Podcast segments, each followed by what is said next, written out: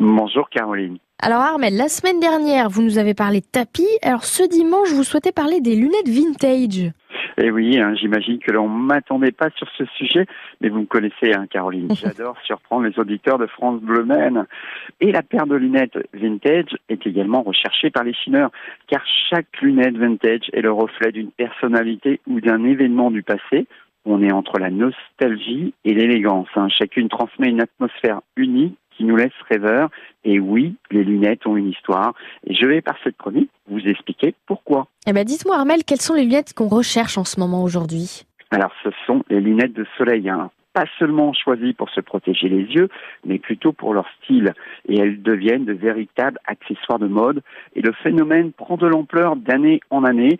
Les anciens modèles mythiques hein, des années 50, 60 ou 70 sont courtisés comme les modèles griffés de chez Dior, Cartier, Paco Rabanne, Courrèges ou de Pierre Marly, qu'elles soient larges, petites, sobres, de couleur vive, rondes comme John Lennon, à la Polnareff ou encore de style Nana Mouskouri, elles sont très en vogue. Alors Armel, vous avez cité Pierre Marly, mais c'est qui cet homme? Alors, histoire fantastique que celle de cet opticien ingénieux qui, à partir des années 50, vint bousculer la lunetterie française et créer des modèles mythiques en 1955. Il installe son magasin à Paris, face du célèbre magazine Paris Match, et l'opticien devient le chouchou des célébrités qui font la une du magazine.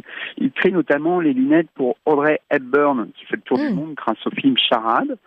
On pense aussi aux lunettes en 1960 de Sophia Loren, en forme d'écran télé, ou celles que porte encore aujourd'hui Michel Polnareff, et ce, depuis 1971.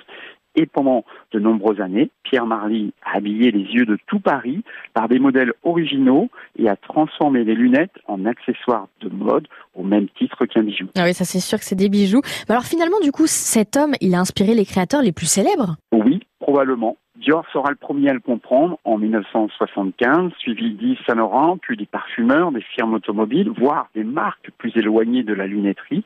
Et il faut savoir que Pierre Marly est décédé en 2015, l'année de ses 100 ans, et qu'aujourd'hui c'est sa petite fille qui a repris la boutique historique. Et imaginez, Caroline, en 2016, une vente aux enchères a dispersé sa collection de lunettes créée pour ses illustres clients comme Brigitte Bardot, Serge Gainsbourg, Sophie Marceau, Elton John, Jackie Kennedy ou encore Valérie Giscard d'Estaing et bien d'autres encore. Oh là là, ça fait rêver tous ces noms. Mais alors s'il faut choisir une paire de lunettes incontournables, Armel, on, choisit laquelle? Le modèle aviator de Ray-Ban, Caroline, créé en 1941 pour les pilotes de l'armée américaine, ce modèle débarque en 1943 en Europe et à la Libération, le mythe grandit grâce au pilote américain, vêtu du non moins célèbre blouson, portant sourire aux lèvres, les lunettes à monture légère, en métal et au vert de couleur verte. Et plus tard, Peter Fonda, James Bond ou Mick Jagger vont contribuer à ce succès. Mais dites-moi, Caroline, je suis curieux de connaître celle que vous, vous préférez. Ah bah, je viens tout juste de voir le dernier Top Gun Maverick, alors je pense que je vais choisir celle de Tom Cruise tant qu'à faire. Pas surprise. Ouais, bah oui, je me doute bien. Merci Armel. Caroline.